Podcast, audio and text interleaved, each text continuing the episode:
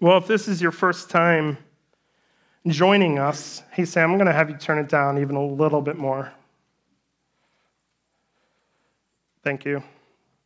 If they, for the first time joining us, uh, we're a church that goes through books of the Bible. Um, we are in uh, week nineteen of our series through the book of Acts that's going to go till probably the end of September. Um, and here's the thing about that. We preach the Bible, we preach scripture, we go verse by verse because we want to honor what the Lord has given us.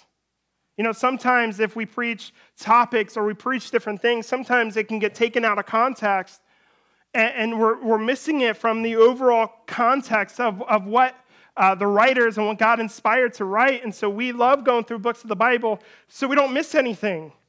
I mean, like, how many w- would agree that God's word is pretty incredible? Yeah. Amen? Right? And, and, and I'm one, I, I don't want to miss out. And, and so even for me as a pastor, I love reading through books of the Bible because you get the grander scheme and plan of, of who God is and his incredible sovereignty and his will and his beauty. And so we go through books of, of the Bible because we believe in God's word. We believe that it's the inspired word of God without error. And, and so we want to, to honor that, and, and we want to see what God has given us. I mean, he this if you want to hear God speak, here it is, right? Like God speaks through his word. And so we are in week nineteen. We're in Acts chapter nine this morning. Last week, if you were here, Um, man, I listened to Dan's message, and I got to say, God is good, right? God is amazing, and, and um, there's a little bit of jealousy that he got to preach about Saul's conversion. Not going to lie, but I'm glad that I can share this pulpit with Christ-centered, like-minded men who love Jesus and and and and, and can point us to Christ. And so, as I listened to it, man, like, it was incredible. Like, you saw this man, right? Like, w- you know, we, we witnessed the stoning of Stephen, uh, and Saul was there. Uh, Saul, you know, and, and we witnessed Philip and, and the Ethiopian Enoch. And then we see Saul again, and, and he was literally going to what? To persecute Christians. Like, here's a man who absolutely was an enemy of God. Matter of fact, he, he did not believe in Jesus, like, and he was an enemy of Jesus. Was he a religious leader? Yeah. Did he understand the Old Testament? Yeah, but he's never encountered the true living Jesus. Matter of fact, he didn't believe in Jesus, right? And anyone who preached the name of Jesus, who preached that Jesus was the Son of God, who was the Messiah, he was going to persecute. And he was going to do it, and he had... He had this plan. I mean, he had a letter. He had permission. Like, he was going miles away. It wasn't just up the street. He was going miles away to do this. And here's a man who absolutely was an enemy of God in God's plan and an enemy of God's covenant and all these things, right? And we see this man on his way to Damascus encounter who? Jesus. Like, Like, how good is this, right? Like, he had a, a Christ moment. He had an a encounter with Jesus. Now, each and every single one of us have encounters with Jesus. If you know Jesus, you've had that encounter. Maybe not as spectacular as Saul's, but there's a reason why Saul needed this encounter. I mean, he absolutely did not believe at all. He was an enemy of God, and in order to, to fully change that, like, Christ had to show up in a pretty dynamic way. And so God shows up, right, and, and this bright light, this glory of Christ, right, and, and, and he encounters Jesus, right, and, and Jesus says, "So why are you persecuting me? Why are you against me?" Right, and in that moment, Saul encounters Jesus, right, Th- this man who was prideful, this man who was full of hate, this man who, who was a sinner of sinners.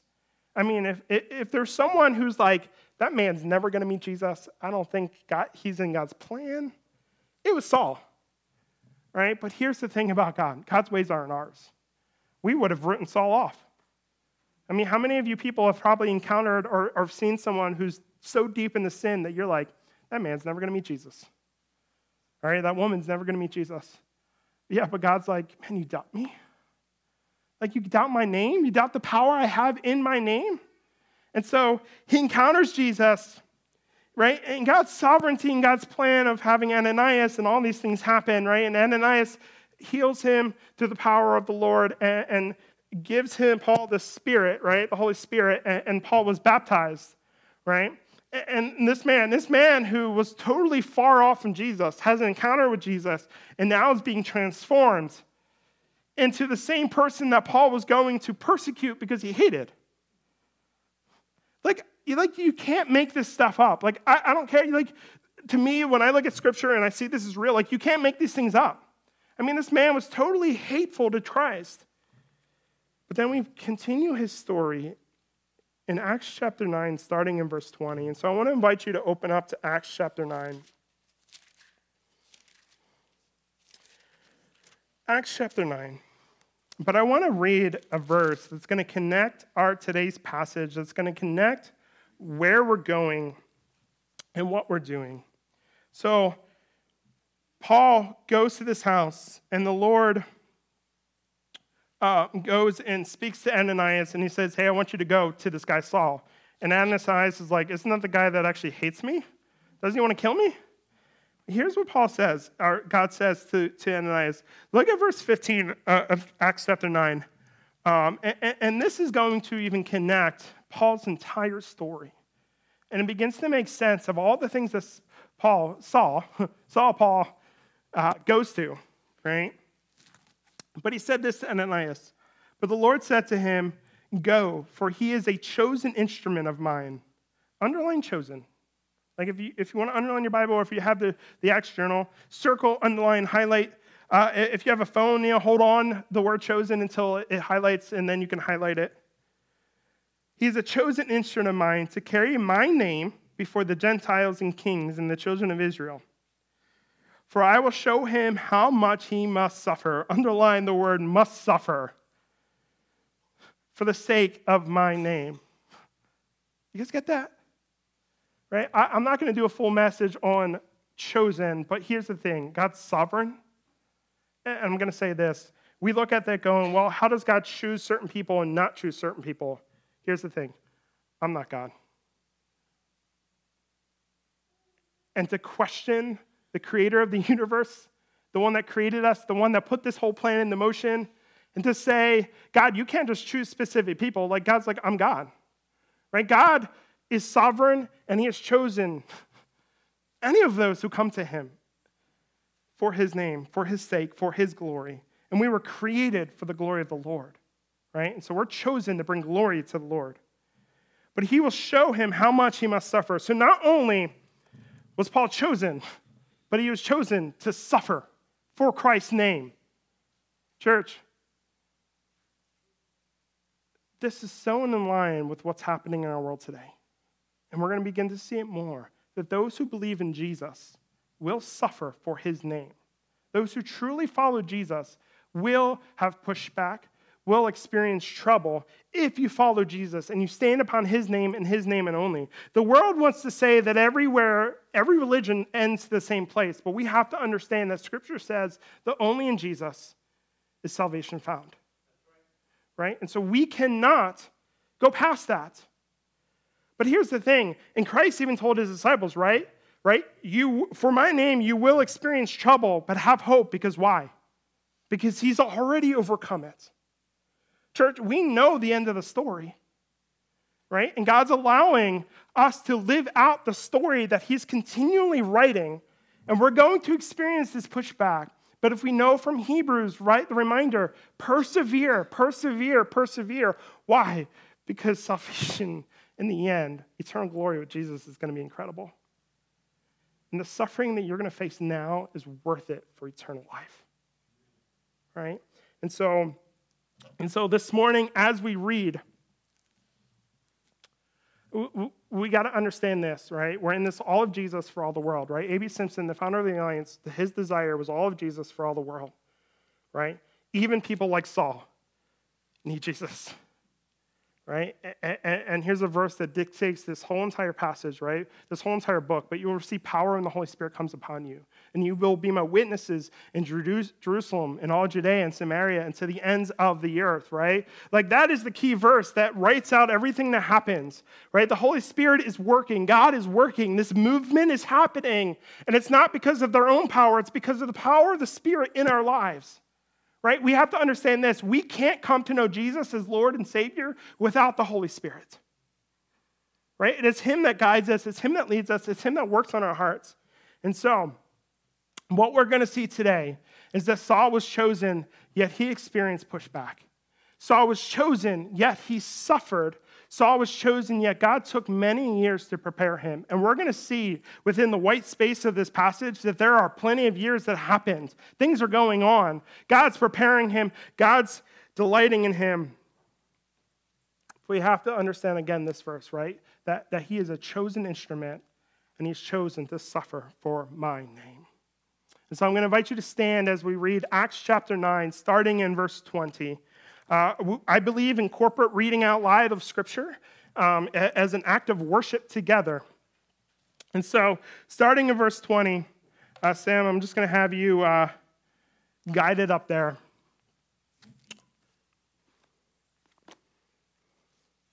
I'm in nine, right? Yep.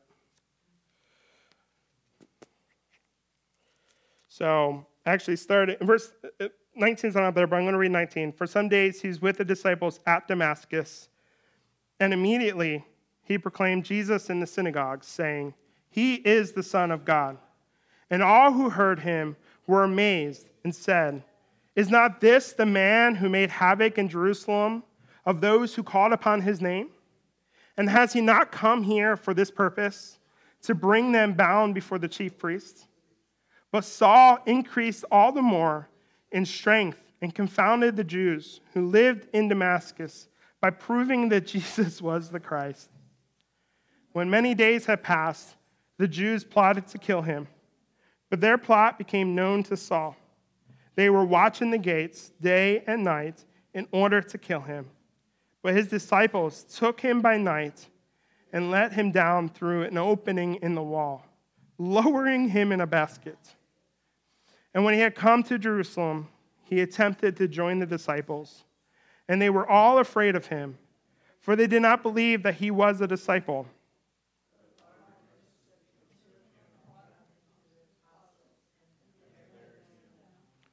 On the road, he had seen the Lord, who spoke to him, and how at Damascus he had preached boldly in the name of Jesus. So he went in and out among them at Jerusalem, preaching boldly in the name of the Lord. And he spoke and disputed against the Hellenists, but they were seeking to kill him. And when the brothers learned this, they brought him down to Caesarea and sent him off to Tarsus. So the church throughout all Judea and Galilee and Samaria had peace and was being built up, and walking in the fear of the Lord and in the comfort of the Holy Spirit, it multiplied. You guys can be seated. Let's pray.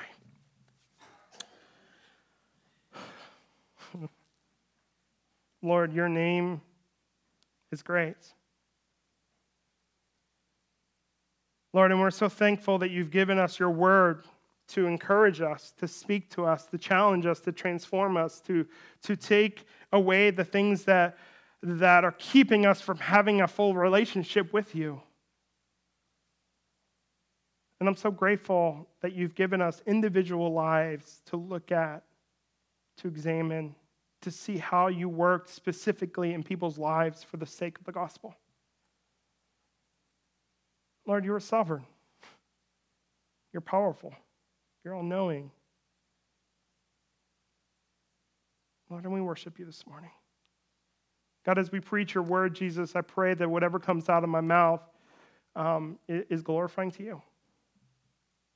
I pray that you would um, continue to search our hearts and speak to us. Lord, what are the things that we need to give and surrender to you this morning for us to have a deeper relationship with you? So, Jesus, we pray, Father, that you would get the glory this morning. In Jesus' name, amen. You know what's funny? printed off my notes, and I just realized they're not up here. So uh, one second. Could somebody just grab, go to the printer and grab it off there? I uh, forgot to turn my iPad on, too. It should be on the printer, right? And so this morning, we're going to look at Paul, Saul's life right after his conversion.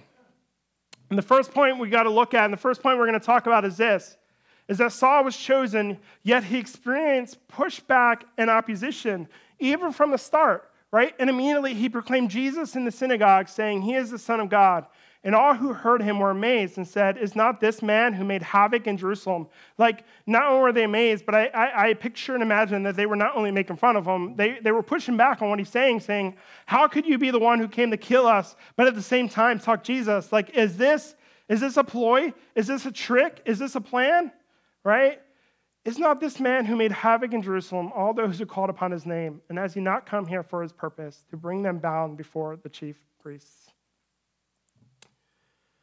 When I was in fifth grade, I was eleven years old, and that's when I accepted Jesus, right? I, two ladies come to my door and, and, and talk to me about Jesus. And in that moment, like, nothing else was just as important. Like, like this story, this man Jesus who came to save me from my sins, like, I wanted it, and I accepted it. And my, my first prayer, my desire was, man, I want everyone, Jesus, to experience this, this joy, this, this hope that I'm experiencing in this moment.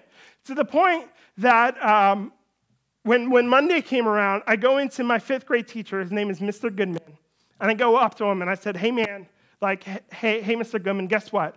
I got saved this weekend." And he's like, "Saved?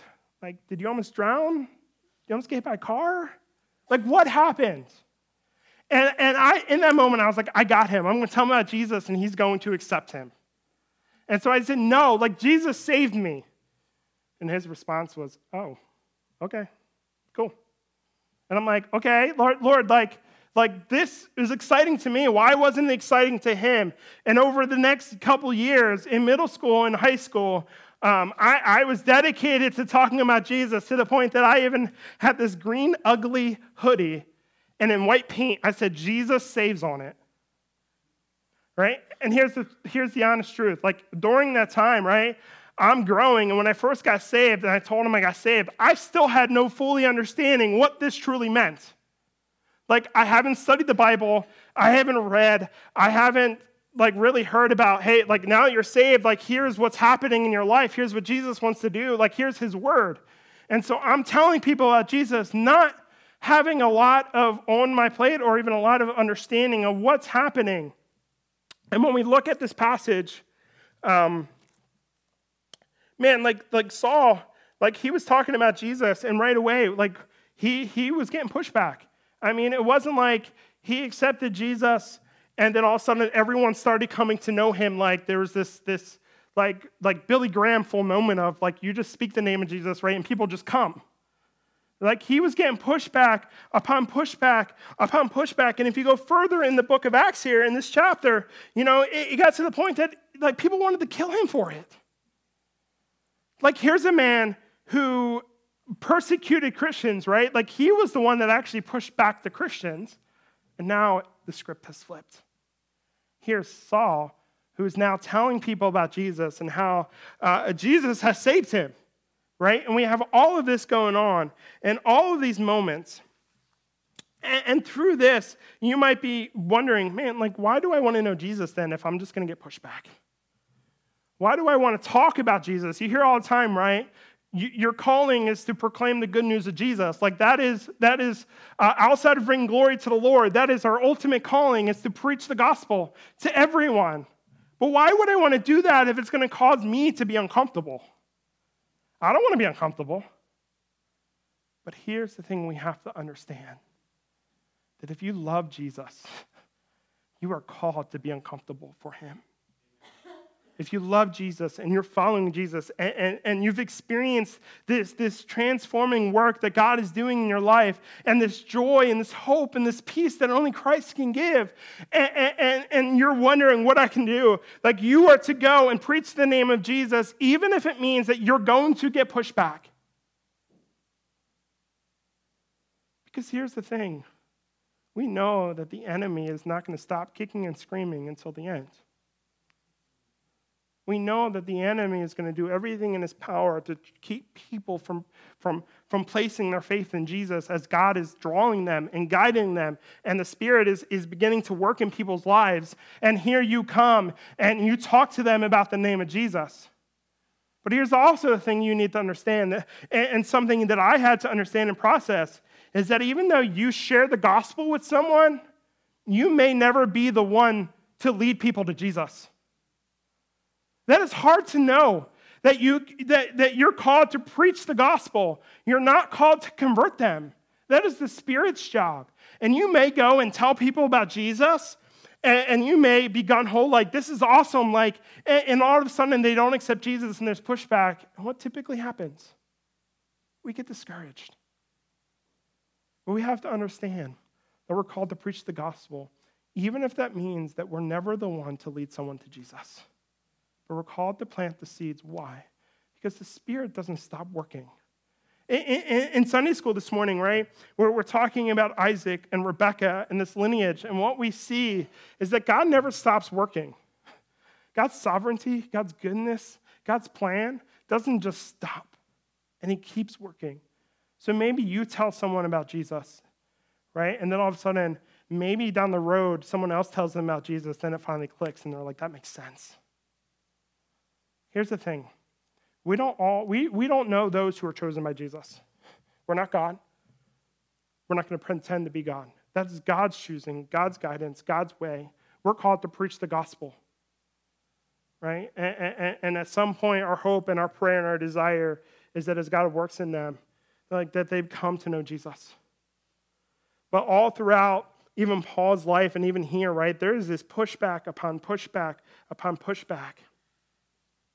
But here's the thing we know in this passage about Paul.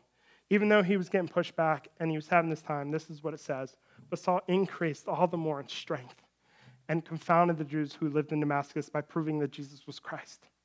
Just because people were pushed back and just because there was arguments and debates and things happening, it never stopped Paul from preaching about what God was doing in his life. Here's a man who didn't know Jesus, hated Jesus, and now is telling people like, look, God intervened in my life. Like God stepped in and changed me, not by my own doing, but by Christ, and Christ speaking to me, and Christ changing me, and Christ transforming me. And he goes on and he, he proves that, right? Well, how does he prove that? Well, he proves it first and foremost through the power of the Spirit, right? We know that he received the power of the Spirit. We know that he had the Spirit. He know that we he believed in Jesus, right? And, and, and proof that Christ exists isn't from our own power. It is from God working in and through us. Right? We have to understand that, that God is going to work, and we have to have confidence and hope knowing that as we are obedient to Christ, he will provide for what is needed in those moments to prove and, and to, to talk about him. So Paul, even though he was chosen, he had pushback, and he had struggles. Not everyone quickly believed in what was happening. I mean, how many of you would, would see Paul one day and the next day would trust him? I wouldn't. But here's number two. Point number two. Saul was chosen, yet he suffered. Wait a minute, Pastor. I thought when we accept Jesus, everything is glorious. I thought everything would be great. I accepted Jesus, and now everything is going to be hunky-dory till the end, right? And we're going to have a great life, and we're going to prosper. Here's the thing with that mentality. The prosperity gospel is false. Well, we have to understand that the prosperity gospel is false. Nowhere in Scripture does God's promise that you're going to have the greatest life possible and have all the money and have all the resources and have everything at your fingertips because you're following Jesus. It says the opposite. It says you're going to have trouble and trials and tribulation. But in that, he says, but have hope. Have hope, have hope. Why? Because I'm good, right? Christ is all we need. Why?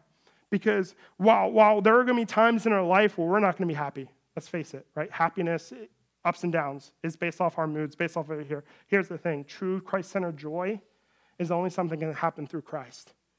And when you have that Christ-centered joy in your life, nothing that happens to you is going to waver your faith.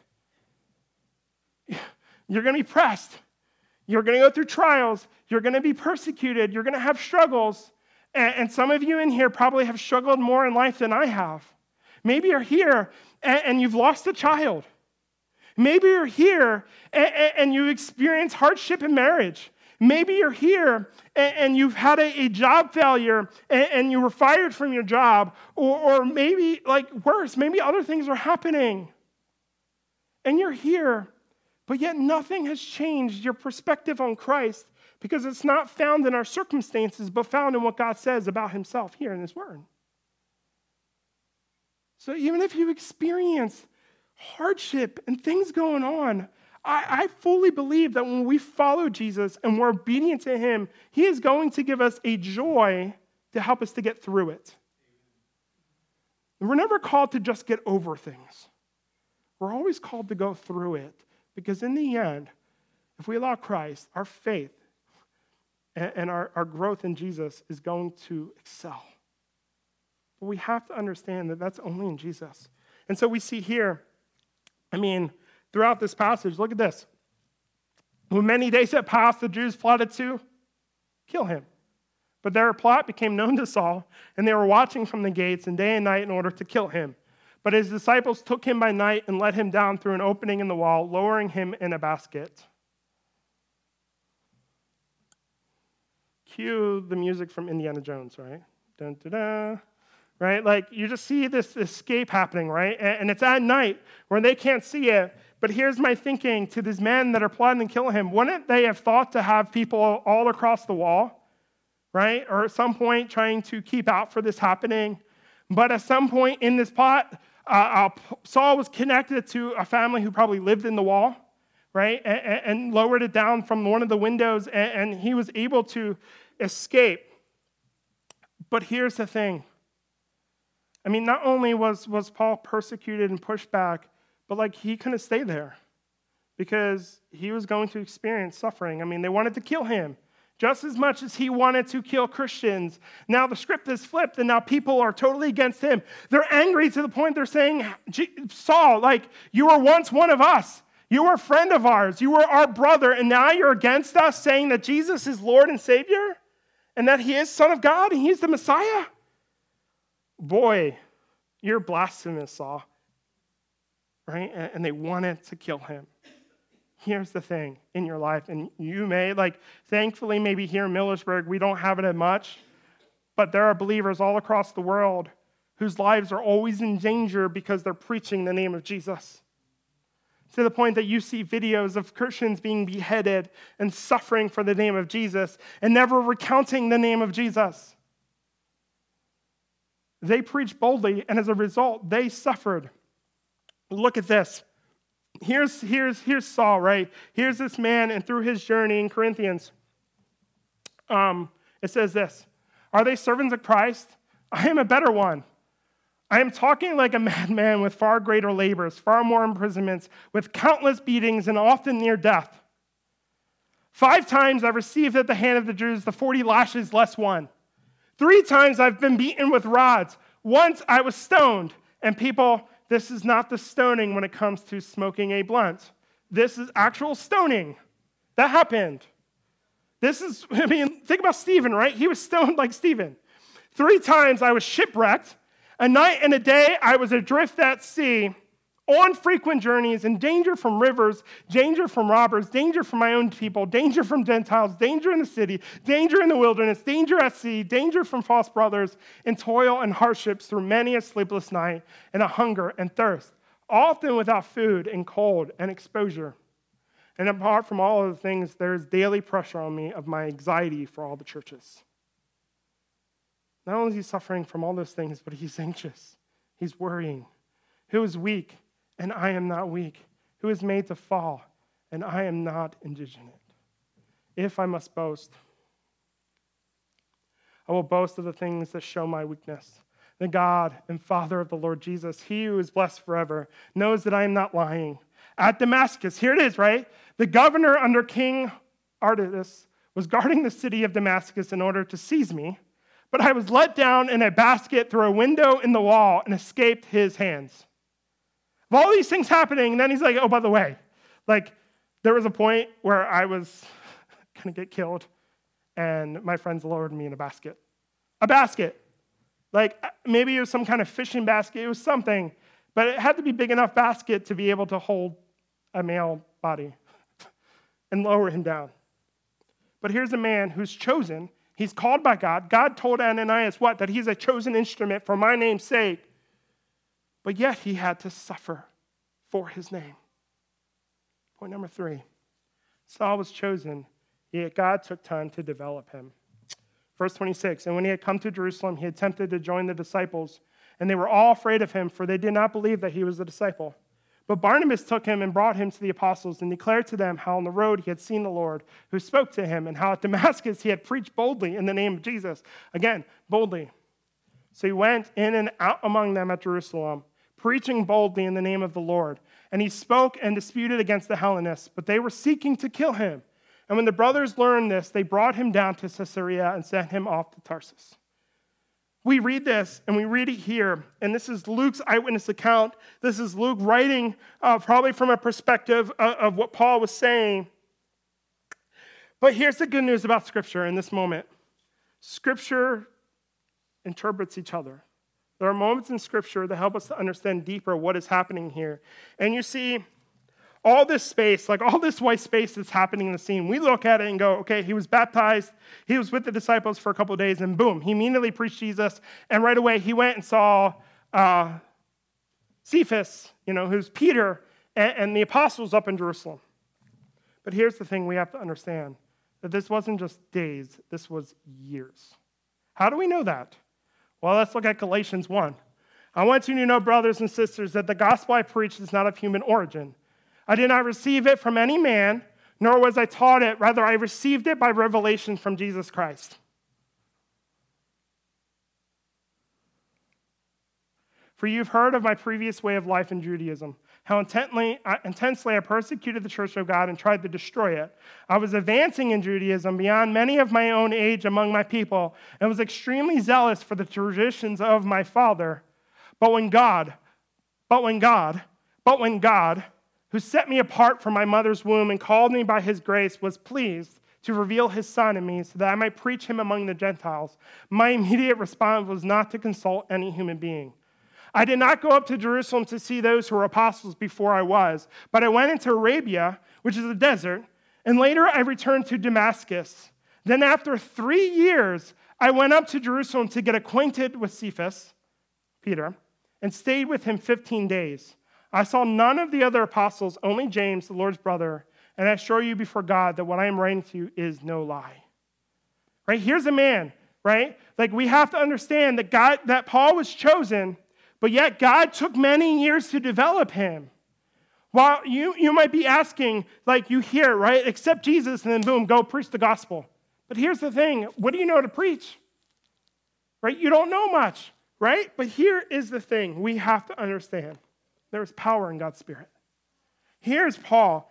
For some days, he was with the disciples, the beginning of nineteen, right? And it says he immediately proclaimed Jesus. Somewhere in that, he went off to Arabia, to the desert. To what? To retreat, most likely. We don't fully know what he did in Arabia. We just know that he spent time there hearing from Jesus, spending time with Jesus, allowing the Spirit to illuminate in his life and allow Jesus to give him revelation.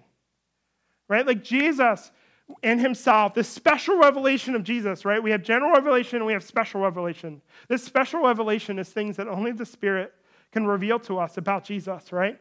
And, and, and so Christ, he's meeting with Jesus, he's having time, and he's growing, and God's speaking, and he's gaining all these things about who Jesus is. And it's in this that he goes and begins to preach, not from man's intuition or man's understanding, but through Christ. And it says that it took him three years to get up to Jerusalem. What was he doing in these three years? Well, obviously, I think he was preaching to the Jews. I think he was preaching the gospel, but at the same time, I, I think he was also growing underneath some of the disciples. He was spending time with Jesus. Like, think about it. Think about all the times, right? How many years was Moses in the desert that God was preparing him? forty, right? Jesus went off to the de- desert, not to just be tempted, right? But to have that in- information with the Spirit, right? The Spirit led him into the desert, right? Jesus, oftentimes through the Gospels, says that he withdrew to spend time with the Father. You might be here, and you might be asking, man, like, that's a lot for me to accept Jesus and to go and to just preach it. Like, like there's beauty in that, right? Like, you're preaching what Jesus has been revealing to you, but here's the thing also. God is not just calling us to tasks. We have to understand this, that God is first and foremost calling us to himself, right? We have to spend time with him. We have to read his word. We have to pray. We have to have that quiet time with Jesus, because it's only in those moments that we're equipped to go and preach the gospel, to go and live a life, to go and, and resist temptation. Like, I don't know about you, but but I'm one that, that likes to just go, go, go, go, go, go, go, go all the time, right? Like, and, and um, I, I started, I, I, I again watched a, a small group study called The Ruthless Elimination of Hurry, right? And, and as I was watching this and as I was listening, like, God began to, to convict me of these things, saying, Mike, you rush way too much. To the point that even I find lately sometimes my quiet time with Jesus was rushed. And I noticed that in those moments as I'm going about my day, I'm not as focused. Uh, I, I, I find myself more prone to, to think about sinful thoughts. And I realized, God's realizing, saying, like, you have to spend time with me. Like this, your, your, your sanctification, your process of becoming like me is a lifelong process. Like, you're not going to become one hundred percent overnight. As a matter of fact, you're not going to be one hundred percent until I return and take you home and, and give you a glorified body. But in that moment, as I sanctify you and as I, I transform you, you got to understand, Mike, that I, I need you to spend time with me. I can't do this on my own. You, you can't do this on your own, Mike. Like, you need my help. And if you truly want to understand what it means to live a life that's pleasing to the Lord, how do we do that, church? We spend time with Jesus. There's no other way. And so even in those moments uh, of Saul taking this time, I can imagine that he would have taken time to grow and, and to, to hear from the Lord, all of those things. And then not only that, we have, w- w- after this passage, we don't see Saul until I believe Acts thirteen.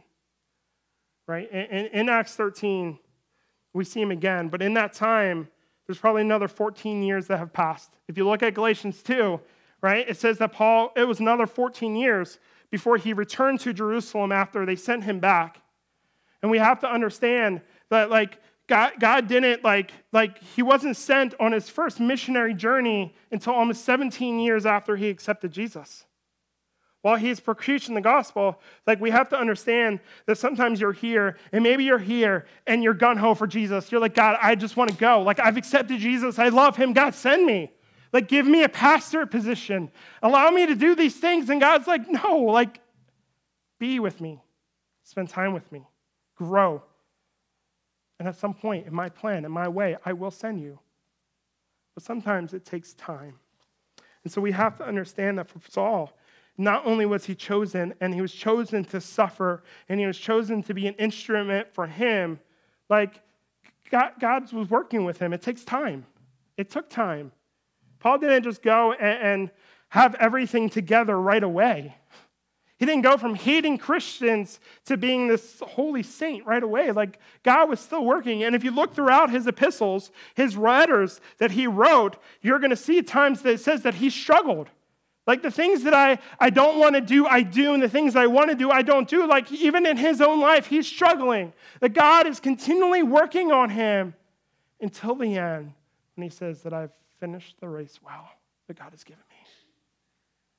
And even in that moment, I guarantee you that God was still working in his life. Church,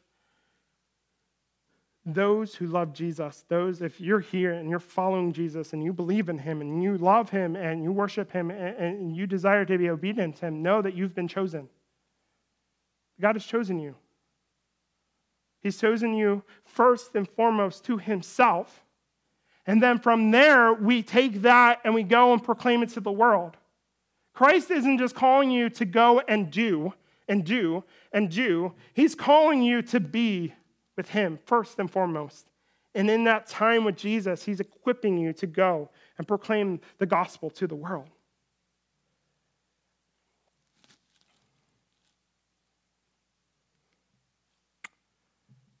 Then I went to Syria and Sicily. I was personally unknown to the church of Judea that are in Christ. They only heard the report, the man who formerly persecuted us is now preaching the faith he once tried to destroy, and they praise God because of me. Church, here's Paul. Here's a man chosen by God. Here's a man not only chosen, but he was chosen to suffer for his name's sake. And we see in this passage that that is what began to happen, to the point that people wanted to kill him for preaching Jesus. People wanted to harm him. People wanted to arrest him. People wanted to persecute him because he believed in Jesus. Know this. Know that you will be persecuted for your faith. You will be made fun of. I can't tell you how many times growing up I was mocked for my faith. I was mocked for not indulging in certain sins. I was mocked for, for actually putting boundaries and cutting people off from my life because I, I, I noticed that they were living in sin more than I wanted to be a part of that.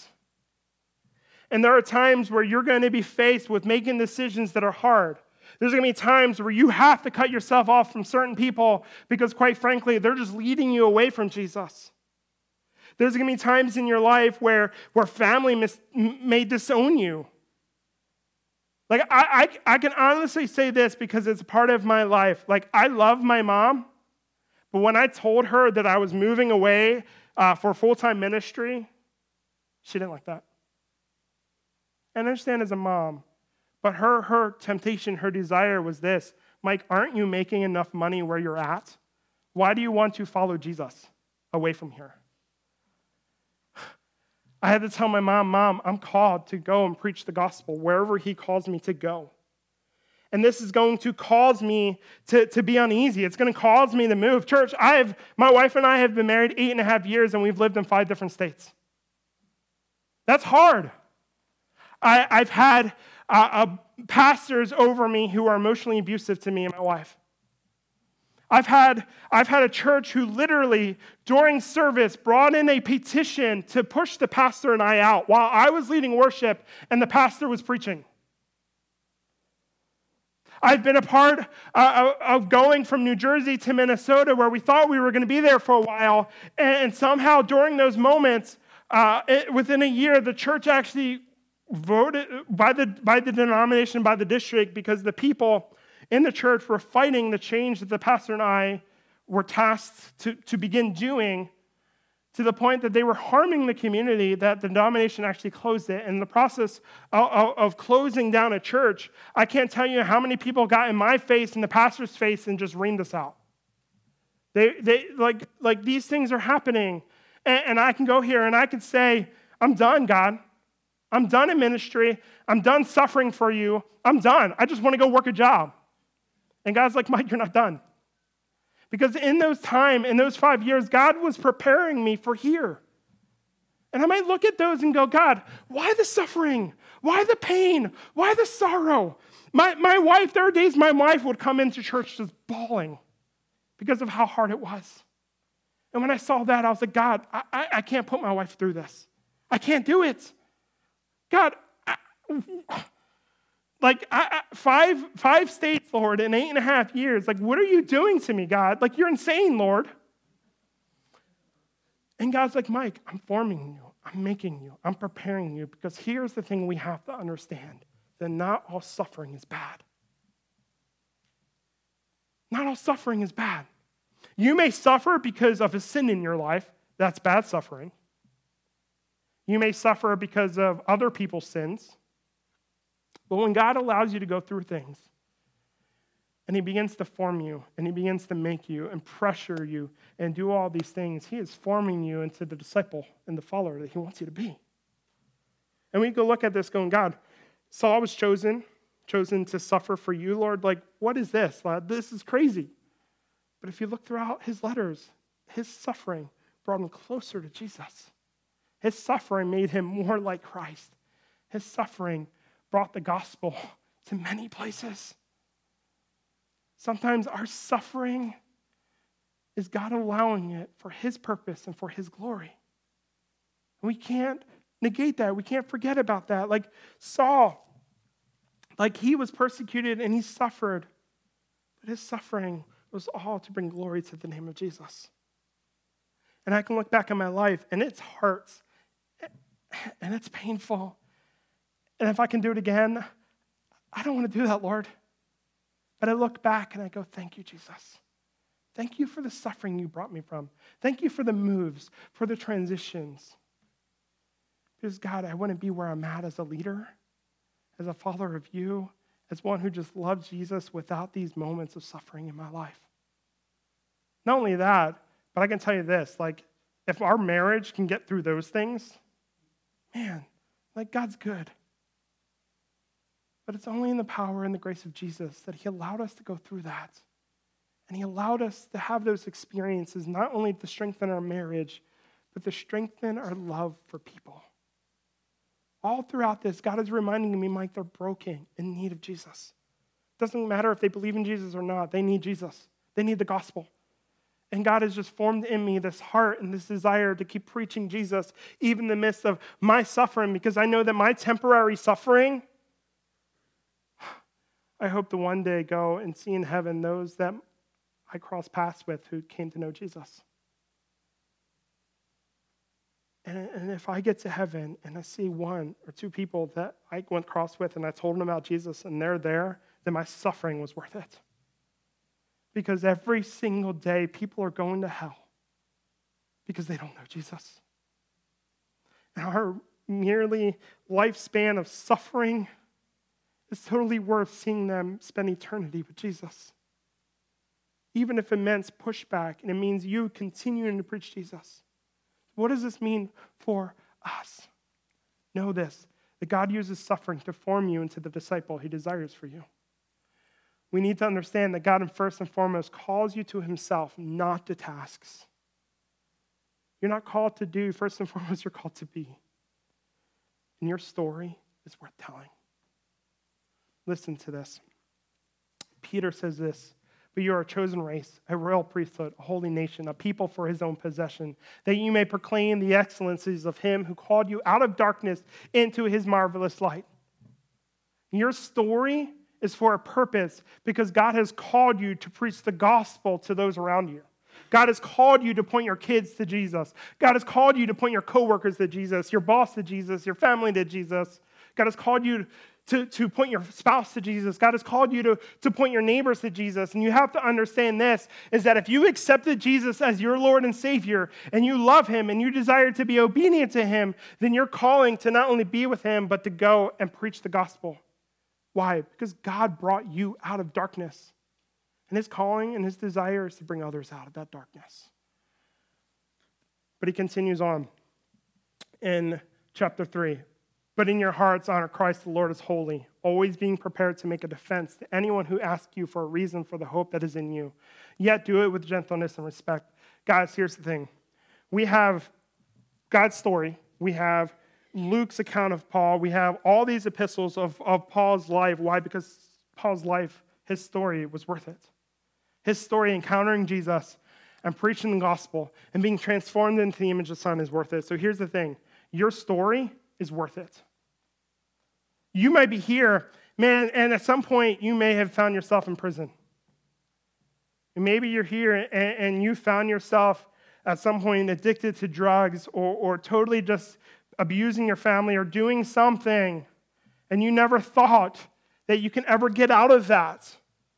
Maybe you're here and, and at some point you thought that your life was worthless, meaningless. Like, why am I still alive? That's the enemy wanting to believe that your life was worthless. But when we look at Scripture, what do we see? We see that you're created in the image of God. That Christ has died for you. That you were chosen, first and foremost, to, to honor and revere Christ and bring glory to his name. But you're chosen to live out your story for him. And so you thought your life was meaningless and over. I mean, at some point, I, Saul probably thought that like what he was doing was great and that um, people were like, this guy's crazy. He's a lunatic. There's no way God is ever going to meet him and change his life. Man, I want to tell you this. No matter what you do, you are never outside of God's grace. But we have to understand that it's God's grace that leads you to salvation, not us.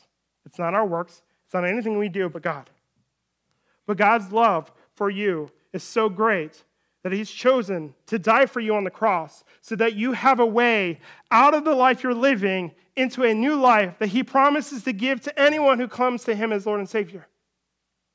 And he promises to put you in a new creation. And he promises that if we follow him and we spend time with him, like he's going to begin this transformation process.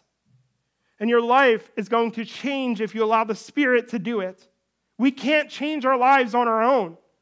You can't go into God's eternity without him. You can't even accept him without him.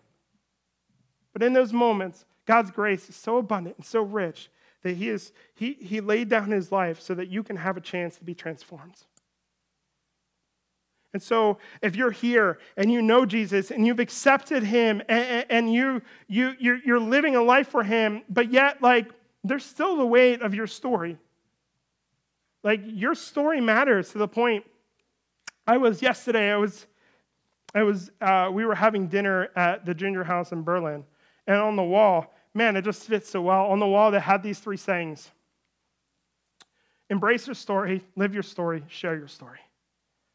For those who have been changed by Jesus, who know Christ, and God is working, embrace that. Embrace your story. Your past doesn't define you, but your past is a great testimony to what Christ has brought you from. Don't be a, don't, don't, don't not tell your story. Like if you lived a sinful life and you met Christ, go and share that story to others because they can have hope that they can get out of the sin that they're in. Embrace your story. Next, live the story that God is writing in your life. Like, live it out. Saul lived it out. Live out your story. Boldly for Jesus. It says that Paul boldly preached Jesus numerous times in this text. Most importantly, this, share your story. Look, when we talk about apologetics and we're talking about sharing the gospel, here's the thing. Your story is one of the most prolific ways of sharing Jesus. Your story is powerful. If you've met Jesus and Christ has changed you, like, and, and still changing you and still moving you and still making you and still, still working in your life, like, share that story. It's kind of like if, if I was a doctor, right, and someone came to me for cancer and I discovered a cure for cancer and I told them that and, and they didn't do anything to tell others about it. Like, what is that going to do? But if, if if their cancer was cured, like I would want, expect, and hope that they would go tell the world. Listen, we have the greatest cancer-curing, sin-freeing, transformational power in Jesus.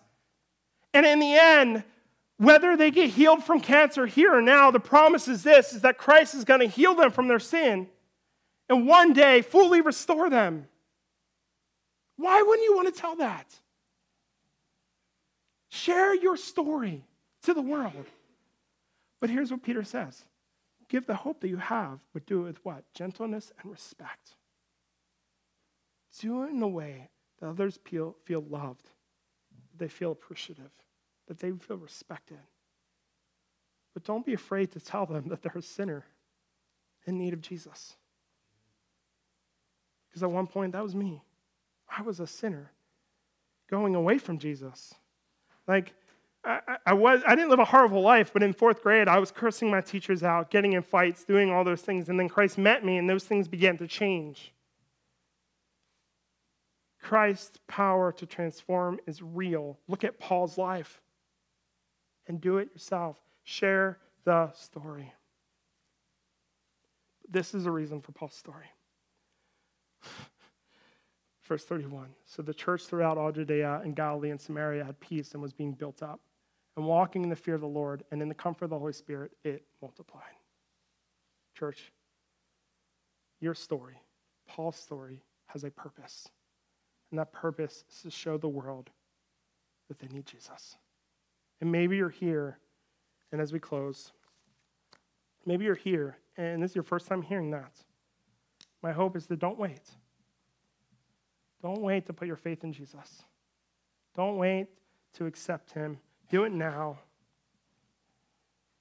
And if you have more questions, you want to know all of those things, know this. We're here for you. We will spend time, as much time needed, to answer your questions. But our hope is that you would have an encounter with Jesus and be transformed. Let's pray.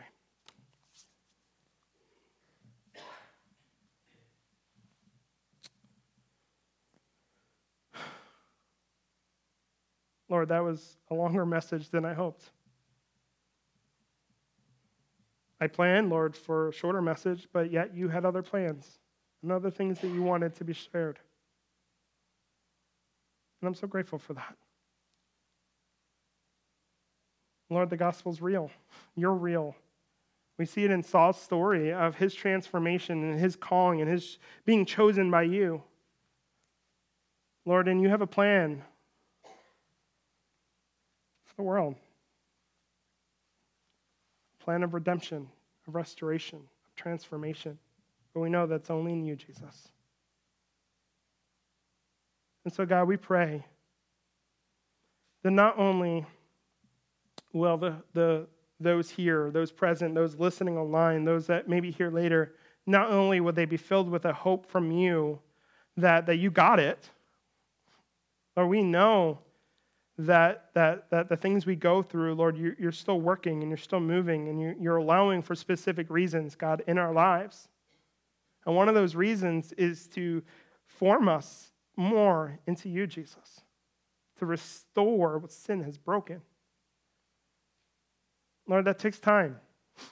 It takes patience. But Lord, we pray that you would be glorified in that, Jesus. We pray that you would get the glory there.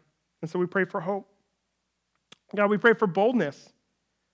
God, we pray for boldness over everyone here, that not only would they be bold to continue to press forward in you, but they'd be bold to share the gospel, to share the good news of Jesus.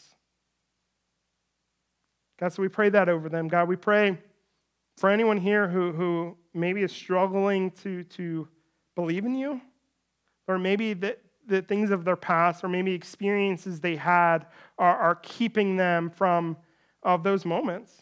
Lord, whatever it is, God, I pray that you would intervene like you did Saul, that you would have, that they would have an encounter with you that would truly prove that you're real.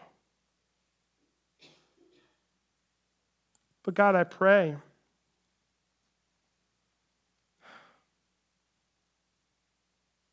that we would continue to stand upon you, that salvation is found in no one else but you. So, Lord, we, we're asking that your Spirit move. We're asking that we would decrease so that you would increase in our lives.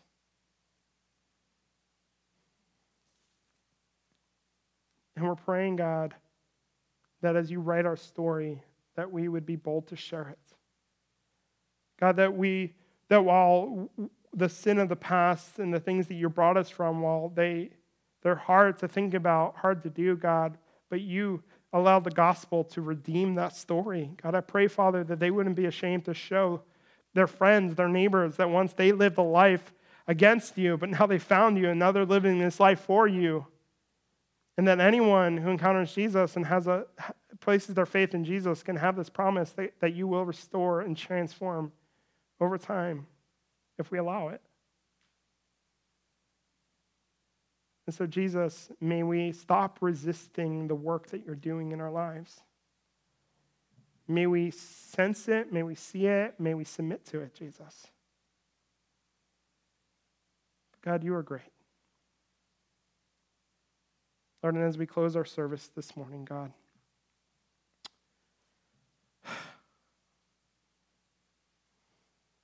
maybe in this moment, maybe as I preached, maybe as, as I prayed, maybe there's someone in your life that is coming into your mind that doesn't know Jesus. I want you to pray about him or her. Maybe it's a couple. That you would pray that God would give you the boldness to share your faith with them. that maybe God would give you the opening to invite them over for a meal. Maybe you would pray for an encounter that as you're bringing out the trash can and they're bringing it out, there's this moment of conversation happening. But who is it that God has brought to your mind that needs Jesus?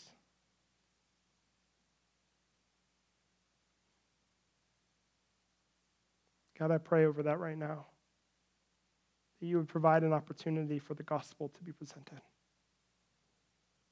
for boldness to stand firm on Scripture when the world wants to go against it.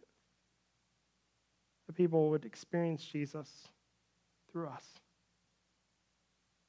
And so, Lord, we want to pray over everyone here, God, that you would fill them, empower them to love and lead well.